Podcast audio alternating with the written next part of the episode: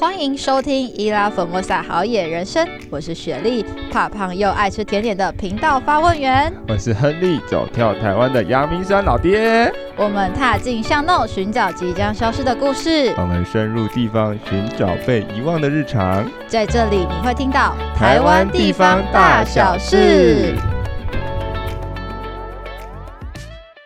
欢迎来到 SH 好野人生啊！这个礼拜呢，我觉得呢非常的刺激啊！我们才刚就是、嗯、呃忙完一些大案子，然后最近呢就有一个。就是少少的喘息时间，然后呢，就刚好呢，我们原本这一次的访谈来宾原本是礼拜四，然后改到 了今天，然后让我们有点 就是措手不及。不过也是非常开心，如果能够提早，那相对来说我们就有很多的这个议题可以提早的问到，让大家可以收听到这样子。因为时间越早，我们越可以排到我们的排程里面这样子。OK，那因为这一次的来宾，我们自己是因为一次的活动关系，然后觉得哇。他们在做的事情真的是我们非常佩服的事情，所以呢，我们就在那一次活动结束之后呢，就跟他交换了名片。嗯、但没想到真的有后续，所以我们觉得也是非常的有缘分。嗯、那呢，这次呢，我们邀请到的是文化银行的创办人之一，就是艾婷，来到我们的现场。那我们就掌声欢迎他。耶！好，哎、呃，各位观众朋友，哎，应该是听众，各位听众朋友，嗯、大家好，我是文化银行的艾婷。嘿。那就是我们请艾婷稍微的自我介绍一下，然后还有你们在做做的事情是什么这样子。哦，呃，我是在二零一六年的时候，然后跟我的几个大学的同学、我的伙伴们，然后一起创办文化银行。那其实我们最一开始是呃在永和有做了一间青年旅馆，这样。那我们最一开始的时候在经营这一间青年旅馆的的理念，其实就是希望透过这个场域，让更多来到台湾的人，他可以去认识什么是台湾的文化。所以其实我们那个时候在布置那一间旅馆，然后甚至是在设计那间旅馆的时候，都放入了很多台湾的元素。但虽然现在就是回头看，会觉得那个时候对台湾文化的理解有一点不够深入，就其实都是很浅层、很表面的。但它确实就是一个契机，让我们可以呃有一个管道，或者是就是有一个起点，然后去认识什么是台湾文化。嗯，那我们在经营那间旅店的时候，大概过了一年，然后我我印象中应该就是二零一一六或者二零一五，大概前前后后就有一些呃。就是网络上面会有蛮多新闻，其实就是在台湾会有很多古迹被烧毁，或者是说有很多老艺师他们的呃手艺没有办法被传承下去，他们可能就过世了。那那时候就是很大量、很频繁的接收到这些讯息之后，就一直觉得是不是有什么样的方式可以帮助这些文化被保留下来，然后甚至是可以有更多的利用。所以当时我跟我的伙伴们就在呃，我们是一四年成立青年旅馆嘛，所以大家我们在一六年的时候就创办了文化银行。那最一开始。的时候，我们就透过网络报道的形式，然后去采访，在全台湾各地就访问呃这些从事传统工艺的这些老师，然后把他们的故事可能用照片，然后用文字记录下来。那其实做了一阵子之后，就发现这个议题在台湾是越来有越来越多人在关注，就不论是老屋也好，或者是可能无形的传统文化也好，或者是呃可能语言啊等等，都越来越多人在关注的这呃这个领域。所以后来我们其实就也透过了呃我们。做这些报道，然后甚至是我们在经营我们自己的社群媒体的平台上面，一直不断的去讨论这些议题，那也就达到了还蛮高的曝光的这个效果。对，所以后续呢，我们就开始针对呃台湾的文化议题，那不论是文学也好，然后或者是历史也好，然后就开始有一些。不同的尝试，例如说可能会有展览呐、然后或者是可能会有活动的举办呐、会有嗯、呃、可能书籍的出版或者一些可能视觉设计相关的议题，然后去做一个不同的呈现。所以就从一六年一直到现在，就开始在呃文化的这个领域就有做一些些事情这样子。嗯，了解。我们在一开始认识文化银行这个品牌的时候，其实是因为有一次机缘，就是我们去。那个平息放天灯，哦、然后那时候是他那时候就说啊，平息，因为他的有一部分的那个以前工作跟现在工作相关是做导游，那那时候都是外国人来台湾。是、嗯，但其实平息的天灯大家都知道，其实放天灯对在地来说有很多的声浪，是说它其实是对环境是不好的。是，但是。那时候他就跟我推荐了永续天灯，那我想说这东西到底怎么会永续呢？就是就是他很多东，就是因为只有这次事件，然后我们认识了文化银行，然后也就是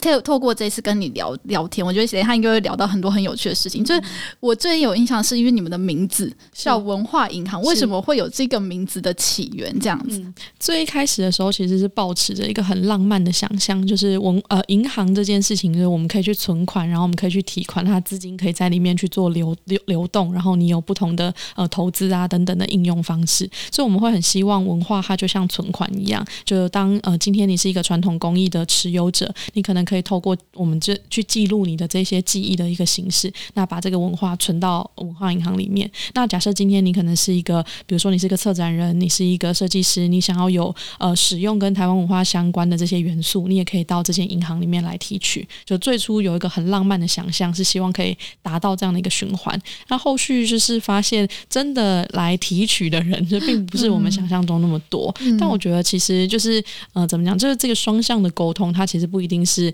呃发生在只有存取或者是提领的这个呃行为上面。事实上，在透过这几年来，就是呃社群的经营啊，或者是一些呃活动展览的策划等等，也算是透过某种程度的提领，然后呃创造了一些不同的价值，就应用在日常的生活上面。嗯，所以算是一个就是有点浪漫，但是阴错阳差的小故事。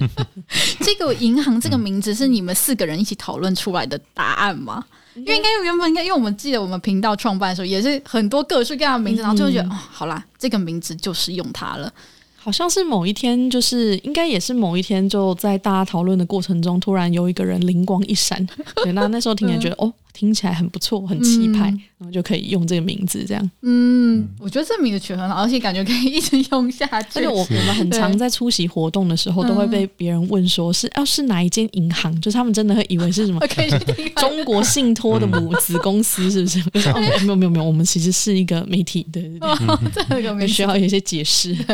那这样子的话。到底应该是说，它最重要的就是提取跟呃存进去跟提出来嘛。嗯、那这样子的流程来说，就是嗯，我我觉得比较好奇的是，到底怎么样可以存进去？因为其实我们会说，传统工艺也好，还是古迹也好，是每一个项目都可以被存进去吗？我觉得，呃，其实我们最主要 focus 的还是比较在呃文化记忆的部分，就是呃传统工艺的职人，然后他们所做的就是传统工艺。那这些东西是我们过去比较常接触，然后有访谈经验的的这个领域。对，但是其实你刚刚有提到一个问题，就是说，呃，什么样的东西有办法被存入？其实这一这一个问题在我们成立的初期，就是我们团队自己内部也有蛮多的纠结，就到底什么东西你可以，呃，就是说。什么东西到底它 qualify，它可以被存到文化银行里面？嗯、我后来就去查了很多资料，就包含在台湾呃文资局有一些呃哪一些东西可以被纳入，就是变成呃比如说国宝啊，或者是就是呃文资这样的一个呃。这样的一个名称的规范，嗯、然后以及联合国就是可能对于呃教呃国联合国的那个教科文组织，组他们对于哪些东西可以被列为就是呃无形化资产啊，或者是就是非物质文化遗产等等的这些东西，它相关的规范，那我就发觉就是其实并都就是大家都没有办法提出一个呃很明确的说法，就他会给你几个指标嘛，就例如说哦，你这个东西有符合啊、呃、这个历史性，然后符合它这可能对于某个领域来讲，有一个某某个族群来讲。两个很重要的文化意义等等，那他可能就符合哦，所以我后来就觉得说，哦，那这个问题就不用再庸人自扰，就是我们不是什么，我们是民间公司，没有什么包袱，所以今天就是我遇到了这个老师，然后我觉得他故事很值得被记录，那我们就去采访，对。我我们那时候也有遇到一个问题，就是我们之前在访谈那个配书总监的时候，我们就在想说，这一个职人他的故事被我们流传下来，就是他是一个呃，就像一个拼图，他必须每一片拼图都要拼拼起来，他才可以变成一个像是一个长远的故事，让他可以传承嘛。但是这个故事我们如果留下来，但是这个职人他没有他的下一代去传承他，或者是去接手，那这个东西。就因为未来我们不需要，我们现在这个产业如果真的不需要，那我们还有需要帮他保留什么，或者是找一个接班人去接替他吗？呃。确实是很有趣。在我们访谈职人的过程中，就是有很多的老师，就是他们对他们自己现在在做的这些呃技艺是很有热情的，但是也不免俗的，就是有一些老师，他们其实就会觉得停止在他这一代就好。那我们在访问的过程中，也会问他说：“诶，你你看到现在这些技艺可能没有人传承，或者是可能这些东西你自己的家里的小朋友没有要接等等，会不会觉得有点感伤？”那他们就会说：“哦，不会，就是我觉得做这个东西也不赚钱，就停我这里就好。”那我觉得其实呃这样的应该是说，就是跟他们过去在拜师学艺的那个年代已经很不一样了。就过去这些人，他们其实在呃。就是拜一个师傅，然后学一个技艺，其实都是会需要熬很久，在师傅身边可能熬个三年之类的。然后你学会了这个技艺，你以后出师，你可以自己接案子，或者是你自己开公司，然后呃换一份文保的工作。可是这样的一个状况，就是在现在来讲，就是 CP 值太低了，然后也不一定就是这个产业还有在被现代社会所需求，所以他们会觉得说，我今天收一个徒弟，然后我把我的毕生技艺交给他，然后他花了这么长的一段时间在学习，可是。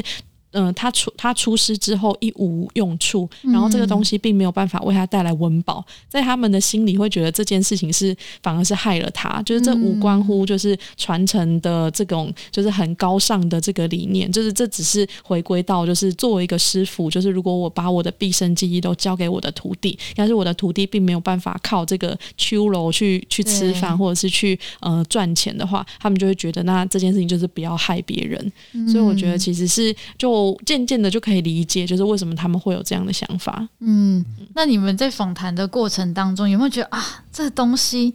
如果有人接，那就太好，不然真的太可惜。因为我们觉得一定会有很多让你非常一定是很难过，因为觉得这东西真的值得被传承，它一定有机会，可就是没有办法的这种故事吗？我觉得呃，多少都还是会有，然后有很多东西是消失了之后，你会觉得很很惋惜。但是我觉得也要就是说理性的思考，就是呃，在现代社会，我们也不太可能就是呃让大家。硬要回去过去的那种生活形态，然后强迫大家接受一个可能已经不是那么符合现代社会需求的价值，或者是现代社会需求的工艺，而是说，当我们遇到这些可能让人很惋惜的工艺，或是我们真的觉得它很有被保存的价值，我们有没有办法找到一个新的方式，让它可以去做重现？我觉得刚刚你提到的，你们有提到永续天灯，它其实就是一个我觉得还蛮有趣的尝试。就对于天灯这件事情，其实在疫情之前，就是。每一年都会有办呃天灯节、平溪天灯节。那其实那一段时间就是会有非常多的国际观光客来到台湾，就只为了要放天灯这件事情。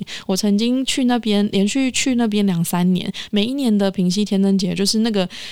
那个老街上都 会挤满了外国人。就这是这是就是这辈子没看过那么多外国人就在那个地方，所以我就我们会觉得说，哎，这样一个就是可能。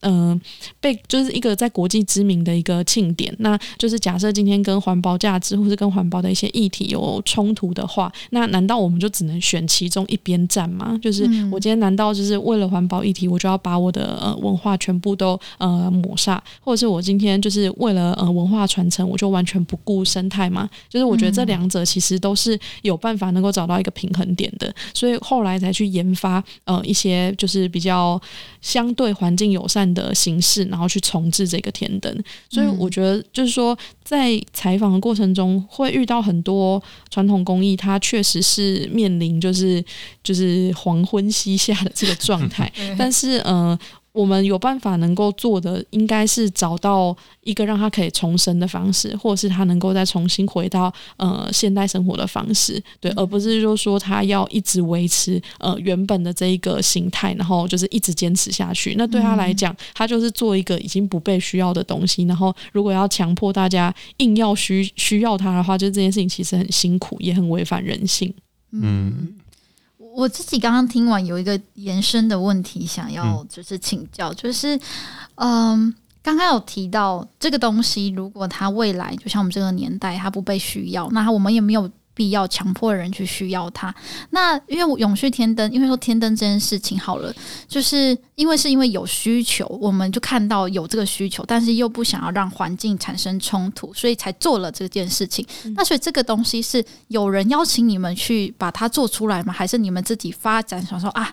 但是他就对环境不好，所以我们就来做吧。就是那个的起源到底是为了什么？这样永续天灯这个案子是我们自己就是看到这个议题，嗯、然后觉得可以动手做一些改变，所以它其实是我们自己呃投入就是这个议题，然后去创造的。对哦。那这中间有遇到很多困难吗？因为感觉大家，因为我我们真的记得，其实即使有永续天，我们去的时候，最近才刚哎，今年去，然后我们发现还是没有很多厂家都在用永续天，大部分还是用最原始的那种。那在推广上，你们有遇到什么困难，或者是有没有被在地居民就是反弹过这样子？呃，这永续天灯在做的时候，其实我们做了蛮长的一算一段时间，也是从二零一六年的年底，然后一路做到大概。在一九年的年年尾，然后应该是二零对二零二零年的年初才哎，不对不对，等一下我想一下，二零一九年的年初才有一些，就是才真的有一个成果的呈现，所以它中间其实是呃拖了蛮长的一段时间。当然原因是因为就是这个案子就是我们自己做，然后我们就是也是就是做一点做一点做一点，那就不是全时间就 full time 一直投入这样。那我们当时最一开始在呃前期。遇到最大的困难，其实就是材质，或者是在设计上面要怎么样让它呃相对比现在的天灯更环境友善，嗯、但是它又有办法能够维持就是现在的这个天灯的功能。对，所以大概前面一年多左右都一直在呃改造天灯，然后呃重新帮他们去做设计外形的这一个工作。那后来其实我们就有在呃进到，就是后来有跟那个呃团队里面的工程师，就是有呃讨论了一下之后，是希望这个天灯在呃我们把它做完之后，它是能够在市场上面去做贩售的。就我不确定大家对于现在平息的那个天灯产业了不了解，就是。其实它就是它，这是一个很传统的那个家庭代工啊，就是呃这些店家他可能就是砍竹子围成一个竹圈之后，然后自己粘纸什么的，对，所以这件事情就会变成它很难去做规模化。那我们就会希望就是未来可能这个我们做出来的天灯，它是有办法呃去做规模化的生产。那或许它呃在这个天灯的这个产业里面，才有办法让这些店家可以很方便的去做使用。所以后来我们就在大概一七年左右把呃一八年左右把我们的目标定成是呃。呃，工业化生产这件事情，对，那后来我们就跟工程师一起开发了一个模具，那这个模具其实就是在下面的那个天灯的纸盘的部分，呃，天。天灯的就那个框框，对对，框框的那个部分，我们把它变成是一个可以用模具，就是去生产的一个纸圆盘。哦、对，那这样整颗天灯它的材质上是全部都是纸，然后它全部都可以烧掉。嗯、那这是我们后来就是最终做出来的版本。嗯、那这个是前期规划就是遇到的的困难。对，那。在中期的话，就是我们实际上已经设计出来这个东西了嘛，那我们就要去做制作。可是，呃，那个模具的设计，它不是，就是那个模具的设计也会需要有一笔费用。我们当时应该是花了三四十万吧，然后去去做那个模具。但是你做那个模具，你也不能就只做那个模具，嗯、就是你你跟人家定了一个模具之后，你可能就要保证你后面会有多少量的生产，不然人家不要帮你做啊。嗯、所以我们后来其实。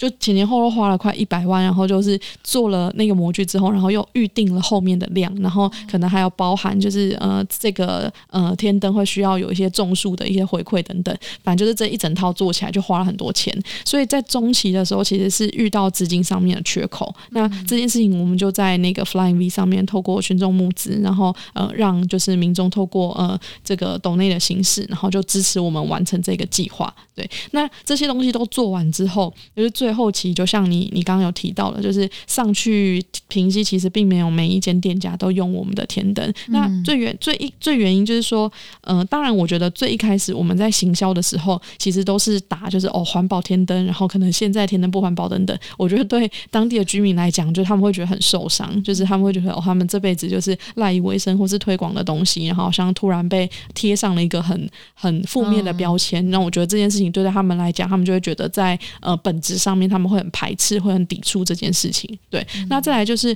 我觉得其实呃，现在以台湾的观光来讲啊，就大部分观光区，你说九份也好，平溪也好，阿里山等等这些比较山区的地方，呃。他们的地域性都蛮强的，就是他们会比较排斥外来的团队。嗯、那对于这件事情，就是我们就确实是外来的团队，然后就是前期可能也有一些在我觉得行销上面处理的不是那么恰当的地方，所以总体来讲就会变成是说，哦，我们好像是一个箭靶，就是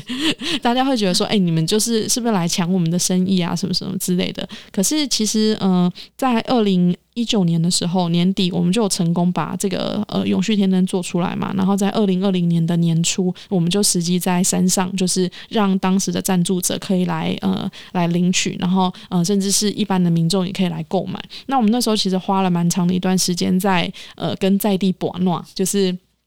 培养感情，培养感情，然后跟很多的店家 就是鼓励他们去用这样的一个产品。嗯、那其实我们的规，我们就并不是说你只能卖永续天灯，不能卖其他东西，而是说因为像寄卖的形式，你今天如果想要让你的客人多一个选择的话，那你就跟我们进货。嗯、那你你你贩卖永续天灯的价格是一般天灯的两到三倍，其实对你来讲，你的利润也是比较高的。那我们就希望可以就是透过这个形式，然后吸引更多的店家来去做贩售。对，那这件事情很很很有趣的是，我们其实最一开始在二零二零年刚上山的时候，呃，确实就不是那么多店家愿意理我们，大概就只有两三家。可是其实疫情爆发之后，国外的观光客就是都没有办法来台湾了。那现那些那观光区其实也进入就是非常萧条的状态。对对对。那反而在这个状态之下，就会有更多的店家，他们其实愿意尝试，就是我今天多卖一个产品，会不会其实呃国内的人他们会有想要放这个这样子的一个。天灯的人，他们来的时候，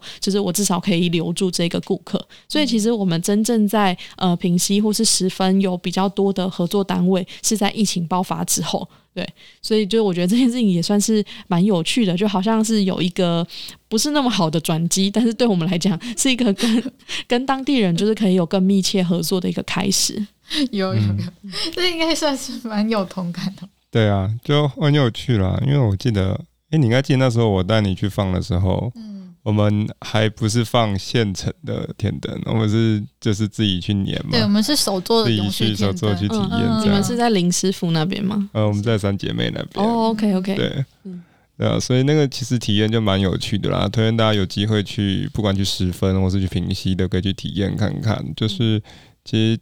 我们常在讲，就是传统文化，当传统文化跟永续碰到一起的时候，常常会有很多样的冲突。那我觉得某层面刚刚其实应该也回答了一部分，就是说，在碰到这冲突的时候，我们该怎么去权衡，或是怎么样把这个问题去做解决。嗯，对。我觉得听到现在，我想，我想追问一个问题，就是说，我们听到文化银行从前面，呃，青年旅馆一直到后来做了这么多的事情，那。在这这段的应该说过程当中，你有没有印象特别深刻的故事，或是在采访的当中，你有碰到诶，你觉得很好玩的故事，可以分享给我们听众这样子？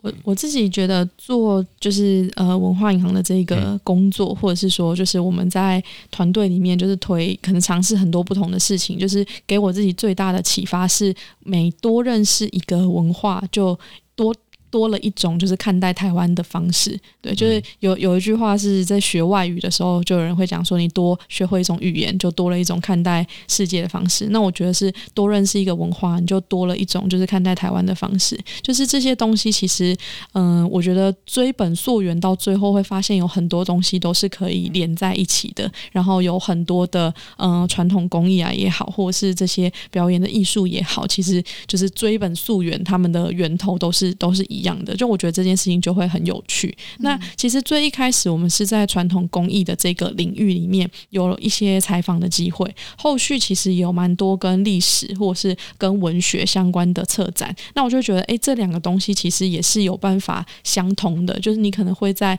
某一个嗯历史的展览里面，或是某一件可能台湾新美术的展览里面，看到某一个可能在哦传统工艺，比如说庙宇彩绘的这个某一个他们的祖师爷的名。名字，它其实是在台湾美术史上有留名的。那我就觉得，哎、欸，这件事情很很奇妙。就你好像兜了一圈，然后慢慢的把这个拼图，就是一点一点的拼起来。就这件事情是我自己在经营文化银行，然后在做这些事情的时候，最大的最大的一个体悟，然后也是一种享受。嗯，我们。有发现一个蛮有趣的，就是文化银行不是有你们有四个创办人吗？你们这四个创办人是不是现在应该有不同的发展的方向？我们还有发现有有品牌啦，就是不同的品牌，有发现有呃，一个是艺术相关，然后有有旅宿相关的。那现在你们是怎么样分工合作，跟怎么把文化带到这些不同的面向当中呢？我们其实是有六、嗯、六位哦，六位对对，哦、但有一些伙伴他们在幕后比较没有那么常出现这样。嗯、然后呃，文化银行有一个嗯子公司，就是在做旅宿的经营，对，那会有这个公司的。的产生其实就是因为我们最一开始第一次创业的时候是经营青年旅馆，嗯、对，那那时候虽然就是呃这个文化事业做得不怎么样，但是旅宿的空间做的还不错，所以后续有蛮多的机会，然后也有一些呃投资人就是的青睐，然后让我们就有多了一个旅宿的公司去做经营。那我们六个六位创办人里面，其实现在有四位主要是在做旅宿的这间公司的营运，对。嗯、那另外我们还有一个是 还有一间公司是也不是。公司啊，就还有一个团队，就是公司内的团队是在做区块链相关的呃推广。对，那再来一个就是文化银行的母公司，我们主要就是在做呃文化领域的一些呃文化领域的一些专案的执行，这样子。嗯、对，是目前的分工是这样。那你们有把文化放到艺术吗？就是因为刚刚，因为我记得好像是做区块链是 NFT 吗？还是那你们有把文化这个领域放进去吗？有曾经有过两个案子，我觉得还蛮有趣的，嗯、就是也跟大家分享，有一个叫做 Minverse，就是第二宇宙词典。那第二宇宙词典这件事情是呃前一阵子我们在呃就是在社群上面做的一个区块链呃 NFT 的专案，它其实就是透过定义文字这件事情，然后来去做一个呃区块链上面的一个特性的推广。就是说呃在区块链，我我因为我自己本身不是这领域啊，所以我这讲错了之后，就 各位观众就比较生气。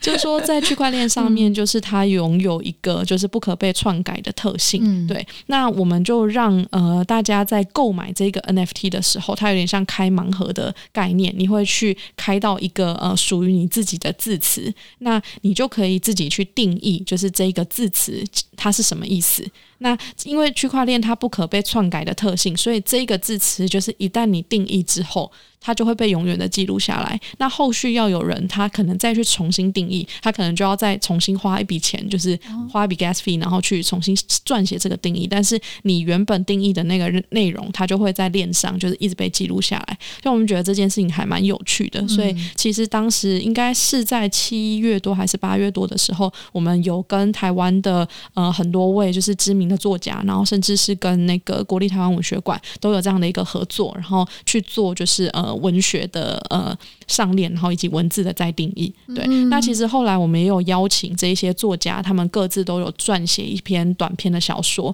那其实我们会嗯。呃开出来让民众可以去购买的这些文字，就是从这几篇小说里面呃抽出来的。所以你可以看到，当这些文字、这些字词，它重新再被呃拥有它的民众定义之后，它再被丢回这一篇小说里面，就会让整篇小说的纸色就是有一个很不一样的转变。嗯、所以这件事情其实是一个，就是我觉得在翻玩文字或是呃在文学的这个领域里面，一个还蛮新的尝试。然后是过去可能。大家比较没有碰过的，嗯，对，那个文字表示可我们平常可以看到的文字是是是。是像我自己开到的盲盒就是瞬间，哦、对，然后你就要重新去定义，就是瞬间这件事。它有规定字数吗？还是就没关系？就你只要、呃、会会有规定字数，呃，应该说你写的越长，嗯、你要支付的费用可能就越高，哦、对，因为会需要花比较多的那个算力去把这个东西记下来，所以我们会就是建议大家可能就落在二十个字以内这样。嗯。对，但是也是有人写很多啊，对，也是有人写很多。所以，假如你开了一个字叫“瞬间”，然后你写了二十个字，嗯、那它的费用，假如说我只有写五个字，然后后面的人他有就是可以再只是把它接接着继续定义它而已吗？呃，这个东西是这样，就是呃，我们在我们当时是可以 free mint 这个呃 NFT，、嗯、就是我们是免费让大家可以呃。来怎么讲铸造，嗯、对。但是你拥有这个 NFT 之后，那你想要去撰写它，你想要它为它定义，你是会需要花一点点的手续费的。对，但是不会很多啦，就是大概几百块钱这样。对，那你定义完之后，或者是说你没定义，你都可以把你的 NFT 放上，就是有点像是区块链建的区块链这个领域的 eBay，叫做 OpenSea，你可以放到 OpenSea 上面去做交易。例如说，我今天拥有了一个字词，我觉得这个字词很赞，那可能别人也会想拥有，我就把它丢上就是 OpenSea 上面，让大家去购买。那可能就你就开价嘛，就对方愿意买，那就有人买，这个交易就产生。所以当当时其实就是有这样的一个呃，有这样的一个怎么讲，一个交易的行为产生。嗯、那很多人呃自己定义完之后，他觉得他定义的很不错，或者很多人他抽到很酷的词，他就想要就是也把它卖掉。那有些人觉得说哦这个词很酷，我想买，那他就把它买走。那买走的时候，你就可以再重新定义它。对，它的运作机制是这样的。这个是等于说有时效性的吗？还是它其实可以？因为其实呃，应该说是呃。原 NFT 好，它一直应该都会存在在这个区块链当中，它不会消失，然后它不会消失，也没有时效性嘛，对，对，也没有时效性。所以现在其实如果大家想要看，其实有办法可以上去看的，可以可以，就在 OpenSea 上面打 Minverse，应该就可以找得到，就是在那个区块链的，就是。网诶，就是你直接上链上面去找我们这个案子相关的资讯，也都找得到。嗯、不过你刚刚提到说有没有时效性这件事情，就是我们当时有设定一个机制，就是当你买到这一个字词，或者说当你铸造完这一个字词，你必须在一个特定的时间内为它撰写定义。如果你没有在特定时间内为它撰写定义的话，这个字词就会死掉。哦，对，它就会变成灰烬了。对，就是它会变成灰烬。嗯、然后就是鼓励大家在这段时间里面去做，就是字词的撰写这件事情。嗯、那我们后续其实，因为我们就会很希望，就挑出来的这些字全部都有被撰写嘛。但有些人可能就真的忘记了，在那个时间内，或者他真的想不到，或者是他可能就是他没有想要写。那我们就把这一些呃已经。变成灰烬，然后已经死掉的这一些呃字词，我们还帮他办了一场法会，有那个法会还有邀请，就是 那个民众。有我问同事扮成那个三藏唐三藏来主持那个法会，然后我们还有邀请到民众，就是到现场，然后一起重新就是再撰写一次这一些没有被定义的词汇。哦，你们真的很用心的 把这个很好玩的，很好玩呢。嗯、我觉得文字应该算是记录文化一个非常重要的一环，所以你们玩这个文字的游戏，我觉得让大家应该会非常的喜欢这样子。嗯、那我另外一个，因为其实我们自己做文化，应该是说呃旅游相关的频道，我们也会想要。多认识一点旅宿。那、嗯、对于刚刚你讲，你们有四个创办人现在在经营旅宿这一块，嗯、那你们有把文化相关的议题放进去，让大家用不同的面向认识吗？嗯嗯，呃，我们自己在经营旅宿的这间公司里面，它的业务内容有蛮多的。嗯、那其中有一些是我们自己。就是 own 这个旅宿，然后我们去去经营。那有一些是可能民宿的老板他们委托我们经营，或者是他们跟我们合作，我们负责做行销，帮他们接单，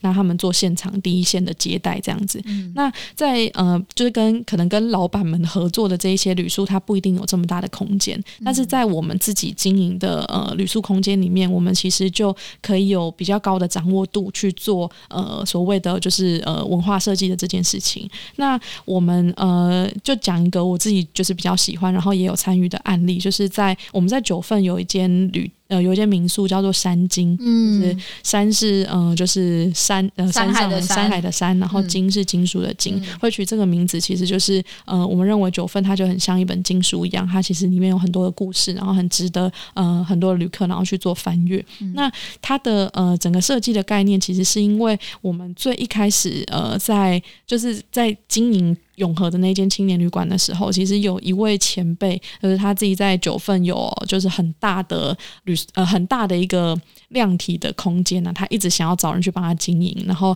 我们当时就为了要接下那个案子，然后做了很多跟九份相关的功课。那包含就是我也 我也在九份待了很长一段时间，然后跟当地的居民去博诺啊，然后甚至就是帮他们做一些呃人物故事的采集啊，然后呃可能跟在地的博物馆有一些合作。那那个时候，因为呃其实也是也是很多年前，大概一六一七年的时候，呃国际观光客都还。很多人会来到九份的时候，那就会发现，就是大家对于九份的想象其实都很贫瘠，就会觉得说，哦，这地方就是神隐少女、神隐少女什么的。可是其实，呃，九份算是呃。矿业，它是一个台湾非常有名的金矿坑，然后它。曾经有一度，就是它产金的那个产金的那个量是，就是整个东亚地区都是非常就是呃区区就是在名列前茅的，所以那个时候就觉得说，哎，这这这一段历史跟这一些故事其实都被。都被忘记了，就是很多人都不知道，然后来到来到呃九份老街，就是只是想要看就是声音少女，对，那我就觉得这件事情很可惜，对，所以我们那时候就觉得说，就是只要有机会能够在这边经营一间旅馆，就会很希望能够把这些矿工的故事，然后重新的呈现给这些呃来到九份的一些民众知道，对，所以后来就虽然我们在一六年的时候跟那位前辈的合作没有成功，但是因为我在那边就真的蹲点了蛮长一段时间，然后也跟在地的一间叫做九份金矿博物馆的的这个博物馆，然后就是培养了还蛮好的关系。那那时候就是要。结束那个案子的时候，我就觉得不行，我已经在这里花了那么多时间跟心力了，一定要留下些什么。所以那时候我就跟博物馆合作，然后就做了一档小小的展览，就协助他们做了导览的规划，然后也在他们家的就是博物馆里面，然后做了一个很小型的展示。那主要就是展示可能呃，我们去采访当地非常多矿工的。不是说呃，也不是说后代，就是说从曾经从事过矿业生活的这些人，就是包含呃这个理发厅的阿嬷，她就是从小的时候十几岁的时候，一路帮矿工理头发，理到现在八十几岁。然后还有一个矿呃里长，里长以前他就是在矿工里面工作人，他就是矿工。然后还有里长的太太，一个阿嬷，她就是淘金女，以前就是在那边洗金子的 say goodbye。然后就很多很多这些人，我们都一一的去拜访，然后把他们的故事记录下来，然后展示在博物馆里面。对，那后来。就呃，这个展示结束之后，已经过了蛮长一段时间。到一八年、一九年的时候，突然有一天就收到一个讯息，就是九份有一些民宿想要找我们合作，然后他他想要把他，就那个老板呃房东他不想做了，他就是想把民宿呃就托托给我们做这样。那我们那时候就问他说：“哎，你怎么会找到我们？”他要说他在很多年前其实有看过我们做的那些展览，他觉得我们是是有心人这样，所以他就找到我们，希望跟我们合作。那那时候就觉得就是这是一个。天上掉下来的好机会，就终于有一个场域可以让我们实现，就是多年来的梦想。所以那时候就呃接下了这一个空间，然后就把它重新做了一个整理，那就变成是就是现在经营的呃三进的这个民宿这样。那在里面整体的设计上面，其实就会希望融入更多跟九份相关的一些在地的元素，包含我们在呃整个的设计上面，就是呃是围绕矿石这件事情来去做呃发展跟设计，然后包含我们。每一天都会有夜间导览，那这个夜间导览其实就是跟呃金矿博物馆合作，然后呃由金矿博物馆的馆长就是带着夜间导览的客人，就去以前这些呃矿业的呃。这些矿业曾经发生过的地方，就例如说，可能嗯、呃，我们就去以前矿工信仰就是很重要的一个庙宇，然后我们就去以前矿工都在这边就是 say goodbye 的地方，或者是以前就是在地居民会去的菜市场等等，就透过这些去九份，然后不走老街的这一个走读的形式，那让来这边的旅客都可以有更多的管道去认识这个地方。所以就是呃，文化融入旅宿这件事情，是我觉得在九份的这个场域里面，就是实践的比较完整，然后我自己也参与到，觉得还蛮好玩的一个案例。嗯。刚刚我一直很想要讲一件事，其实我曾经有去去住过山景，哦、我唯一隐恨就是没有跟到导览。嗯，因为刚刚提到，因为其实我们那时候去也有遇到一些矿工，然后有听过在地人说一些。我们那时候我们最想去就是去九份茶坊喝那个在阿明池上喝茶，嗯、就是我们就对那里的历史跟文化非常感兴趣。就刚刚听完你讲啊，再去住一次吧，就是欢迎欢迎的，那个很感动。那接下来我觉得我们因为时间关系，我们想要拉一些就是有关于议题的部分。因为我我补充一个，是你刚刚提到就是 九份茶坊，啊、就他以前他他其实是一个叫做翁山英的人，对就是他的故居。嗯、那翁山英其实就是九份在呃矿业非常兴盛的时期，就是是一个、呃、台阳这这间公司台阳矿业公司，他们在去做整个呃矿区的管理，还有所有矿工的管理这样子。那翁山英其实就是台阳的员工。对，所以就是你们其实不知不觉中，就是你你走到九份那个地方，你其实很常会呃走到跟矿业遗址或是矿矿工的那些生活形态就有关的地方。只是就如果你不去讲这件事情，可能大家就不会知道，就还蛮可惜的。对对对，那边真的值得去啦。就它的文化已经慢慢融入到一般人的生活当中，嗯、或是一般游客逛街当中，但是他们不自觉。嗯，对啊。接下来应该说我会讨论一些有关于议题的部分。我知道你有一些很想要问，对，你有没有想要请就是一起交流的问题呢？一起交流吗？嗯、好啊，我觉得其实刚刚其实我们前面提了蛮多东西，就是提到文化保存，或者是说，其实我们刚刚有讲到，就是说。呃，怎么说？文化有些时候到最后，其实像传统技艺好了，有时候他们其实不想接嘛。那那我们其实我们现在常常看到，就是台湾是一个开始老年化跟少子化的一个社会。那如果今天假设这些文化想要传承的话，你会建议他们怎么样去传承给后代，或者是呃，如果后代没有人要接，那我们身为一个媒体去帮他们推广的话，我们可以怎么样去做后续的协助？这样子，嗯。哇，第一个问题是一个大灾问。对老实说，我也没有答案。就是这么多年过去了，嗯、我还是觉得一定要有需求，那这个东西才能被被保存下来。嗯、对，就是你你必须很扎实的产生需求，有人要去买，然后有人愿意消费，嗯、那这个东西才有可能再就是继续传承下去。就我举一个例子来说，就是在台湾，其实呃伐木相关的工呃伐木相关的这个产业啊，其实已经很很没落了。就是其实大部分都是从从国外呃进口的木材，嗯、对，那我们也很以前是呃在比如说伐木业，然后中间有一个制材厂，然后制材厂把木材呃可能做成就是呃下游，比如说盖房子啊，或是一些木头工艺等等，他们需要的这个大小之后，然后再去就是往下做。那制材厂的这一个呃呃，应该说。这一个领域，或是这一这一段，就是中间这一段，就是可能因为比如说人员的老化，或是渐渐已经没有人去学这技艺，或是太辛苦，没有人想做，或是等等，就是时代的演变，然后导致呃这一个工作领域的人被淘汰。那后这个断裂产生之后，后面的这个产业其实就就是会受到很大影响，因为等于源头没有人在帮忙做制裁嘛，嗯、所以我们就等于就是只能去买呃国外的的东西，或者是说可能就是呃别人可能做好半成品，然后我们回来加工。所以就是这件事情就变成是说，呃，当某一个就是文化里面可能某一个区段就是消失了，那它上下游的产业都会受到很大影响。嗯、所以我觉得有时候文化消失的这个议题也不仅仅只是在有没有人传承而已，而是说就是整个大环境，或者是说整个社会。的，就是整个社会变迁，它的一个呃背景的变化，就是导致可能某一个领域的人，他就是不再被需要了。那当这个产业链有其中的一个小螺丝钉掉了，那其实其他的地方就会受到很大的影响。嗯、所以我会觉得，在讨论文化保存的这个面向的时候，当然传承这件事情是一个很重要的领域嘛，就是有有一些人要去要去接，然后有些人要去学他的这个记忆，才有办法被保存。嗯、但是其实还有另外一个面向是，呃，在在这一个产业里面有很多的，呃，会消失的原因，是因为本质上就是我就没有那个原料了，我我我怎么做？就现在这东西就没有人在产，然后没有人在种了，就是我就没有办法做啊。所以，呃，我觉得怎么样把这个东西传承下去，其实是一个还蛮困难的，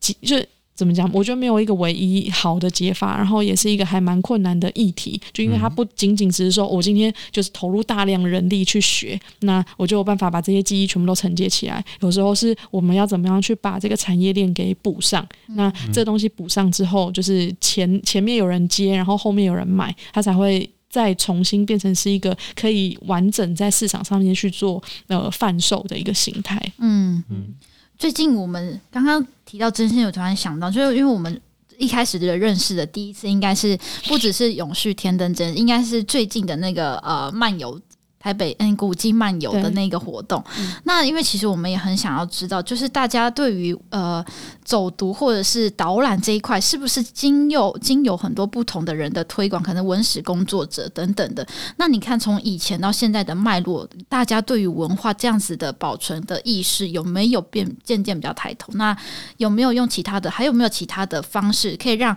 原本可能没有那么在意的人，然后开始的去在意这件事情？我觉得，嗯，如果是说大家对于文字保存的意识这件事情，我觉得是渐渐有在有在抬头的。对，就是我我觉得，呃。有点像是越来越多人会开始去反思，就是到底属于台湾的东西是什么，或者是呃属于我们的历史有哪一些是需要被重新论证，有哪些东西是需要被呃重新认识的，所以连带的就会影响，就是我们会去呃理解，就是到底历史留给我们这块土地上什么东西。对，那这些房子它就是就是在那边嘛，它就是讲得出可能背后有哪些故事，所以我觉得相对呃会去想要做文字保存，或是文字推广，或是想要去认识文资的人，其实越来越多。就就我自己体感而言，我没有统计过数据。对，就我自己这几年就是体感而言，我是觉得有越来越多。然后你刚刚提到说有没有什么方式，就是让大家可以去呃。更愿意关注这个议题，就是我我自己在经营就是文化银行的这些呃媒体管道的时候，都会觉得我们有很多时候就是大家会认为说哦，我又不是文化人，或者是我就跟这个领域没有相关呐、那就是这东西跟我呃八竿子打不着，为什么我要去关心它？或者是就会觉得说今天谈论文化好像是一个很高大上的议题，那我没读过什么书，我我就我就觉得这件事情不重要。可是事实上，就是当我们重新把这些文化议题做包装。或是我们让他用一个比较有趣、轻松的方式去呈现的时候，我们发现大家的接受度是很高的。嗯、对，所以我觉得，呃，应该是说，过去在讨论文化议题的时候，我们可能就会，嗯、呃。比较认为说这些东西一定要在博物馆，然后在文化馆啊里面看到等等。可是我觉得有很多时候，就是文化是从事在生活周遭。嗯、那我们怎么样创造一个契机？透过走读也好，然后可能透过什么样的游戏也好，或是透过哪一些呃活动也好，让大家是呃有办法透过比较轻松有趣的方式去有一个浅层的认识。嗯、那他当他认识越来越多，他理解越来越多的时候，他才有可能就是更进一步去产生呃，例如说我想要珍惜，我想要保护文资的。这样的一个的这样的一个心理，对，嗯、所以我是觉得这这个东西好像，嗯、呃，转念一想，就是我们把呃把它当成是一个长期的文文文化的一个推广，或是长期的一个文化的教育。嗯、那当现在越来越多人就是在这样的一个氛围的熏陶底下，嗯、那其实渐渐就是保护文字这样的一个心态就会慢慢的萌芽。嗯，对，大家都会变成文化人，不错啦。嗯、我想延伸问下去，就是呃。延伸文字保存这个问题啊，当然我们现在看到文化银行多数的应该说文章也好，或者是内容也好，都是以中文形式在呈现。那现在随着国门打开，你们有没有计划说怎么样把这些文化或是传统技艺再推广给外国人，或者是回到像你们之前在青年旅馆做的方式一样这样子？我觉得这件事情有难度诶、欸，嗯、我们过去曾经有尝试过，嗯、但是我觉得大家会认同文化，或者是大家会对这个东西有兴趣，或者是产生一些连接。嗯、有一个很大的呃关键是他曾就是他对这个东西会有共感。就例如说，今天我们对于庙宇的文化，或是我们对对于就是一些呃民俗相关的一些信仰的文化，我们会有感觉，是因为例如说小时候我们在家里就看到呃爸妈阿嬷在拜拜，嗯、我们嗯逢年就是可能到清明节或是去祭拜。祖先的时候，我们就会烧金纸，然后或者是说我们过年的时候，我们就会做哪些事情，会有这些习俗。可是当今天这样的一个生活形态，它他他要推广给一个呃，比如说信仰的形式完全不同，或者是生活形式完全不同的这一个民族，他是很难产生共感的。所以这件事情，我觉得在跨民族的推广上面是有一定的困难度。就当然你会认同说，哦，这个东西是呃是可能某一个的地球村上面的某一群人对他们来讲是一个很重要的呃民俗，很重要的文化。可是你不会对这个东西产生什么很特别的情感，对，所以就对你来讲，它是一个冷知识，就它不是什么很。就是就不是什么大不了的事情，嗯、所以我觉得这这件事情在推广到，嗯。就是对国外来国外旅客来讲，或者是说可能推广到呃不同族群来讲，就是它是有它的困难点在。但是说，假设今天来到台湾的人，那有没有办法透过我们可能建立的场域也好，我们设计的活动也好，让他至少对这个地方的呃历史文化有一点点的认识，他可能会有一些兴趣。那我们不求他可能就是能够大量的研读哦这个地方的历史文化，但是他至少有一点点认识，然后他有办法能够开启对这个地方的一些想象。那我觉得这件事情倒是比较容易做到。嗯嗯，对，没错，同意同意。嗯，那接下来我们要问问，就是有关于文化，因为我们都知道你们有很多很棒的活动一直在进行当中。那当然，这个跟可能跟你们每年的方向有关系。那对于未来，你们对于自己的文化银行的这个品牌有什么想象跟想法？就是他未来，你希望他变成一个什么样，让大家认识他？就新的样貌，或者是想要更加做什么东西传承下去这样子？我觉得以文化银行的媒体频道来说，就是我会希望它变成是一个就是传统文化的，嗯、有点像。有点像传统化的一个一个教育平台，对，就透过我们的一些企划的制作、贴文的制作，那你每天可能可以很无痛，或者是用一种用一些比较有趣的方式，然后来去认识传统文化。我觉得这件事情是一个长期能够，比如说累积这一些粉丝，然后让大家能够看到这个议题，或是呃重视这个议题的一个方式。那我觉得未来往呃。这个是这个方向走，就是会是一个比较适合我们，然后也能够长期运作下去的一个模式。对，嗯、那呃，如果单以文化银行本身的业务内容来讲的话，我还是会希望可以结合一些可能现代生活中会比较需要，或者是过去没有被呈现中呃呈现过的手法，然后来去呈现这些议题。呃，举例来讲，像是以 NFT 然后做呃文字转译这件事情是一个尝试。嗯、那我们其实，在年初去年的时候，也有协助那个呃。国立台湾文学馆做一档展览，那当时就是我们把我们用那个 Deepfake，就是升维技术，然后把过去的这些历史人物就是重现，然后让他可以透过好像我们在访问这些历史人物，然后让他们自己讲述他们的一些文学的理念。那这个这样的一个手法，其实过去从来没有在历史展上面被被使用过。那我们如果说我们今天要做什么呃这个说书人啊，或者是我们要访问这些呃历史的人物等等，大部分可能就用动画或者什么，可是我们是真的呈现出一个真人的形象，那就是透过现代技术的一些结合，所以会觉得这些手法好像其实蛮多在融入历史的呃陈述或是历史的展览里面，它会是一个还蛮有趣，然后蛮新奇的状态。那大家的反应也都很好。那我觉得未来如果有越来越多像这样的一个尝试的话，它其实说不定也能够开启就是呃其他的领域对呃历史的这样一个议题的一个想象。嗯，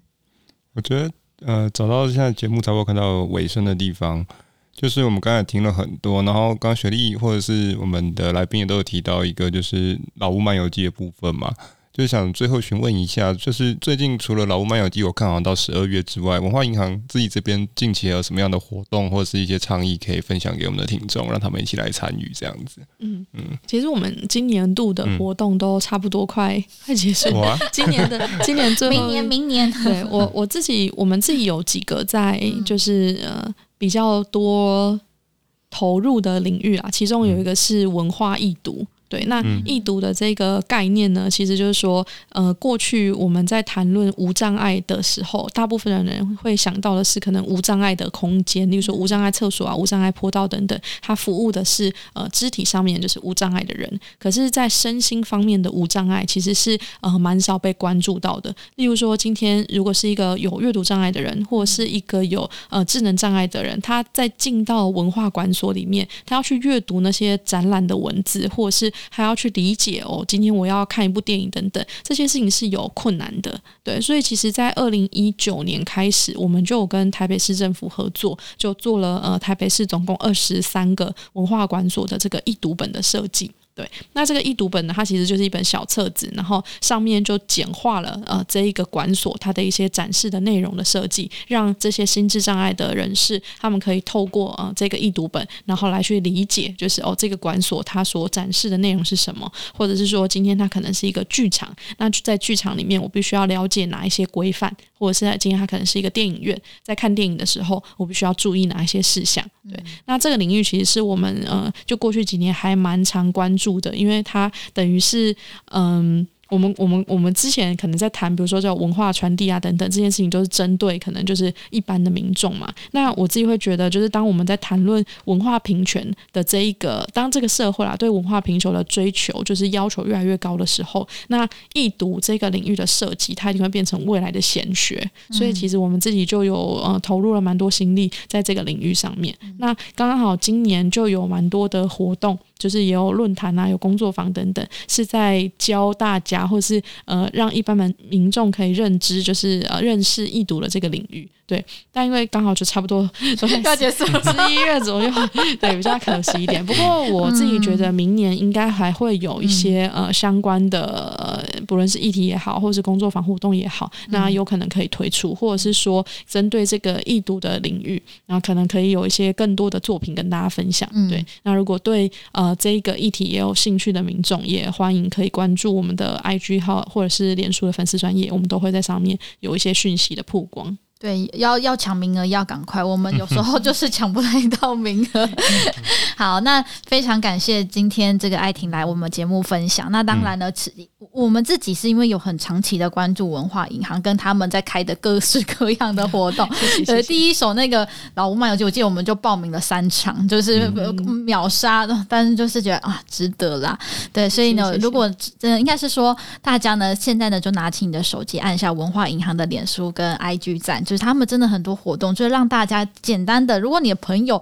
可能还是这个文化历史小白，就是从这个国小毕业之后就不会读历史的话，你可以就是用这种方式让大家来，就是认识再次的呃唤醒大家对文化的看法，这样子。好，那呢今天的节目大概就到这边到一个尾声。那请大家持续订阅 SH 好业人生，还有呢这个文化银行。那我们就下次再见喽，下次见，拜拜。拜拜。